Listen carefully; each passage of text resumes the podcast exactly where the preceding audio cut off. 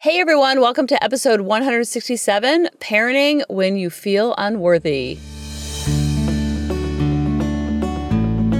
Meet our mom, Kelly Hutchison. She is a life coach. She is a child counselor. She is a teacher. She's a parent coach. And she's a mom to us. She will teach you to stop yelling at your kids. She will teach you to get your kids to listen. She will teach you how to never sleep with mommy guilt again. She will teach you how to be an imperfect mom, so you can help your kids be imperfect too. And have harmony in the home. I cannot believe we are on episode 167, and you know what else I can't believe? That's a dramatic pause on purpose.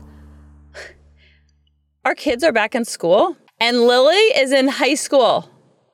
And Grady is in middle school. Like, what is happening? That doesn't make sense in my brain. I just looked at the countdown app of how many Saturdays we have left with Lily. I'm not going to say it publicly because some people it triggers.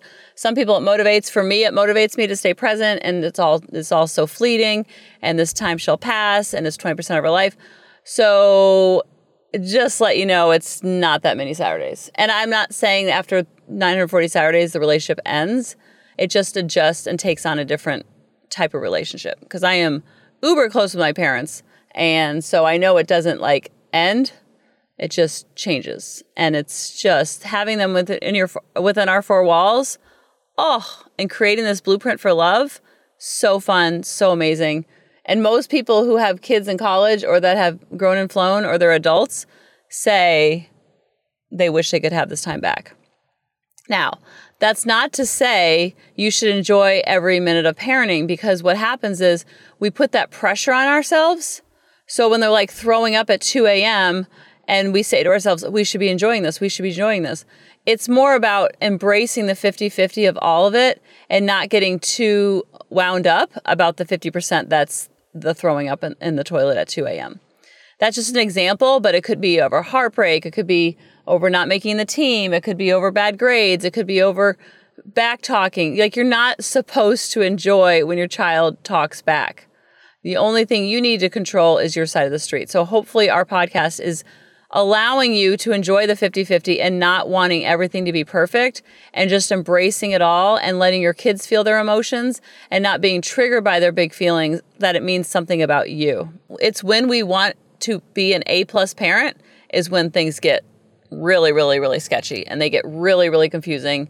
And you're like, why is this so hard? You say to yourself, I must be doing something wrong. And then you look at Facebook, Instagram, all the places, and it just reinforces the feeling of not being worthy. Like, I'm doing something wrong because everyone else is enjoying their life and this is really hard and it doesn't seem hard for everybody else. So I am embracing the hard of just adjusting to a new schedule, new schools. I mean, I drop Lily off at school and my brain just doesn't even compute. Like, how does this even happen? And there's 3,000 kids at her school. So I drop her off and she, like my sister said one time, it's like the school swallows them whole. She just disappears into this and just vanishes into the sea of humans that are all influencing her and loving on her and doing all the things for 6 hours a day. So it's a big adjustment that we're getting up earlier. It's just an adjustment. So you don't have to love it all. And just like they're not going to love everything about their childhood. And when they don't love pieces of it, it doesn't mean anything about you. So before we get to that, I received an email on Instagram from Sarah. Now, I think we need to increase the reviews on the podcast, because our podcast, when you have reviews, it puts it in other people's feeds. So we have to pay this forward. And that's not like a self-promo. It's literally like God's work, putting it out there so we can allow other people to have more harmony in their homes. So Sarah writes me, "Hi, Kelly. I've been binging your podcast and love it. I'm starting to hear your voice in my dreams from listening so much. I started a new job doing visiting nurse, so your podcast has been my co-pilot. Quick story. Tonight as we approached bedtime, my little guy, age 5, put up a fight as I said it was bedtime because he wanted to play a game. Mind you, earlier in the evening, he chose to color draw with me instead of playing a game. So when he started to put up a fight, and say he wanted to play a game, I reminded him of this. Well, full-blown meltdown, screaming, crying, yelling. Oh, believe me. It doesn't stop when they're like teenagers. It just changes the topic. He's just so happened to have Candyland set up with the little game pieces, red, yellow, and green. All caps, red, yellow, and green. I think I know where she's going with this. I quickly remembered back to the podcast. I used the colored game pieces to show him. I said very calmly, buddy, you're in the red right now, and we need to go from red to yellow to green. I validated his feelings and waited patiently for him to start slowly calming down. When we made it to yellow, we were able to brush our teeth and pick out books. As I'm tucking him in, ready for this? He says, Mom, I'm definitely in the green now. Thank you so much. This has been a great tool for us. I plan to keep using it. When you give your kids strategies of how to calm down, they feel more empowered and they're actually thankful about it because they can't do it. They don't know how to do it, nor should they, because just like we teach them reading, math, social studies, science, handwriting, cursive, teach them about the Bible, all the things that we teach them, we don't stop when it comes to emotions. And so a lot of times their big feelings trigger something in us of feeling unworthy. So a lot of us come to the parenting gig with a lot of trauma, a lot of pain, a lot of stress from our past, a lot of messaging that we received growing up that it should be this way. And we just kind of rinse repeat of what our parents did. And we think that that's the way because consciously it's harder to take the path of more resistance. If you did not like the way that you were raised, it's very easy to repeat that because that's all you know. It doesn't mean that something's wrong with you or something's wrong with your parents. It's just when you know better, you do better, which Maya Angelou is a famous quote. I love that. And so a lot of us come to this parenting gig with feelings of unworthiness, feelings of holes in our heart from pain, trauma, stress from our past, which is completely normal. There's not one human being on this planet that doesn't go, let's say you're 25 when you have kids, that doesn't go 0 to 25 without pain, trauma, and stress. It's all in a continuum. So a lot of times when people try to honor their stress, trauma, pain, they say, oh, well, people have it so much worse. I didn't have it that bad. I was spanked 5 days a week, but most people were spanked 7 days a week, or they were given up to foster care because of the abuse.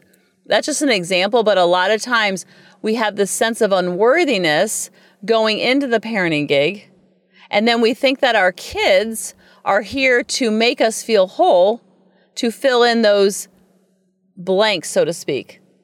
So every child comes with all the bells and whistles. There's not one child on this planet who doesn't come with their own throbbing spirit. So when you know that, you're not coming to the relationship with so much unworthiness. You're coming to the relationship with more wholeness. Like, God gave me these children for a reason. A lot of times we have this envision for 18, 25 years of what it's going to be like. And 10 times out of 10 times, it does not go the way that we envisioned. Because we are not psychics. We don't have crystal balls. We have no idea. It's just something that's made up in the figment of our imagination. So when we have a child that isn't the way we thought they would be, whether it's their temperament, their personality, their outgoingness, or their lack of outgoingness, or their academics, or their sports, or the XYZ, fill in the blanks, then somehow we use that as evidence to reinforce our unworthiness. And that is too big of a toll to put onto our kids. Nor can they do that even if they wanted to. They try, and they love abundantly, and they love from a place of wholeness. But if we come to the relationship with damaged goods, so to speak, we think that we're damaged, we think that something's wrong with us, then all we're going to do is look for evidence of how we're not good enough. And using our children's behavior as a measuring stick. It can show up in different ways. It's like going into a new relationship when you're in your teens or 20s or 30s, and you go into that relationship and you have pain and trauma for past relationships. So you bring that like Samsonite luggage into your, let's say your dating relationship, and you're coming into the relationship with a feeling of unworthiness because of past pain and trauma from an ex. Then you come into that relationship, well, it didn't work with him or her, but it definitely will work with this person, and he or she will make me feel whole. He or she will make me feel worthy. And in the beginning, it actually happens. And you get that shot of serotonin and dopamine and all the good stuff.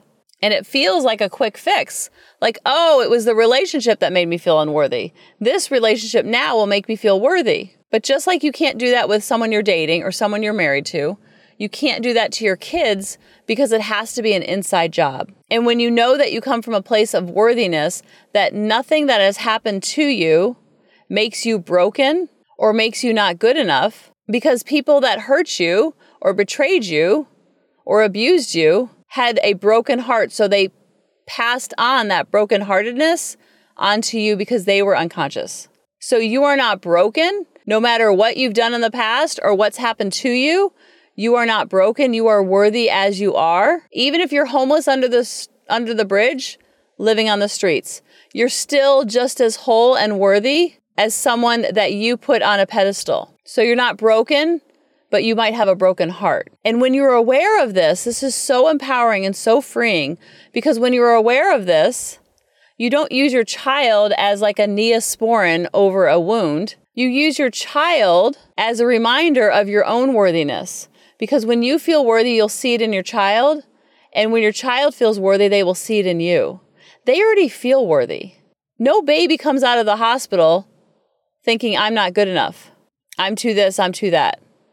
They already are worthy and whole. And you can see that in any baby. You can see that in any toddler. You can see it in any child. What happens is over time, we project our unworthiness onto them. And then we blame them for our side of the street. If they would just do X, Y, Z, then I wouldn't lose my mind. And then you're giving all your emotional power to a toddler or a 5-year-old or a teenager. But when you come to the relationship with worthiness, you let them be who they want to be. And then you give that same freedom to yourself to be who you want to be in this relationship. So I just want to remind you, no matter what you've done, what you're doing, what's been done to you, your past, your future, and your present, you are worthy as you are. Accepting the as is of who you are with all your flaws and all your awesomeness. And that's why I'm always talking about flossomeness. You are all flawsome. And just as your kids are all flawsome, they are flawed and they are awesome. But when you don't expect perfection from yourself, you won't project that onto them and want perfection from them, because that projection of perfection 10 out of 10 times will backfire, because once they get the straight A's, then it might be the sports. Once they have the behavior, then it might be the straight A's that they didn't get. And then somehow that is a reflection of you and your worthiness. But when you are two separate beings with your own throbbing spirit, with your own flaws and your own awesomeness, then you can coexist and not be codependent and a mesh with each other. And find your worthiness outside of your child and knowing it internally, versus using our kids as a pawn to fill in those gaps that we feel have put upon us by external factors or other people or how you were born or your height or your weight or your cleanliness of your home. Do you see how that all gets stored in our little hearts? Our brokenheartedness is projected onto our kids, and then we don't want to feel that broken heart. So we want our kids to be the neosporin or the medicine to fix our broken heart. And like we always talk about, they can't do it if they wanted to, and it's not their job. It's too tall of a task. So when you know this, you can show up whole and abundant and feeling that sense of good enoughness, because God chose you to be their parent, no matter how they came into the world. Foster care, you're the grandparent, IVF, you don't know who the father is, the mother's been absent, whatever it is, whatever the circumstances are, you're always worthy and whole. And then you project that onto your kids, and then they feel worthy and whole, and they don't have to do anything on this planet to deserve it. Their presence, their as is, and who they are at the soul level is enoughness. But we have to give that gift of enoughness to ourselves first, and then it's very easy to project that onto our kids and see that wholeness within them. So just know that you are worthy and whole already, and then you can show up in that worthy and whole mindset with your kids, and they will feel that, and that lack of pressure of that they need to do and be and mold a certain way. They're already worthy and whole. They're a child of God, and God does not make mistakes. I love you guys, and I'll talk to you next week. Bye-bye. Hey mamas, thanks for listening. If you had any ahas, clicks, or those lightning bolt moments while listening, you have to check out my free parenting bootcamp, where we take all of this to the next level and we try to create even more awakenings for ourselves so that we can connect more with our kids and never yell at them again. You can sign up at www.coachingkelly.com. And if you really want to fill up my love cup, send me an email of what your aha was, what your click was, what was that lightning bolt moment while you were listening. I want nothing more in life than for you to have harmony in your home and to learn how to be an imperfect mom like me, which allows your kids to be imperfect too, each and every day. Thanks for listening.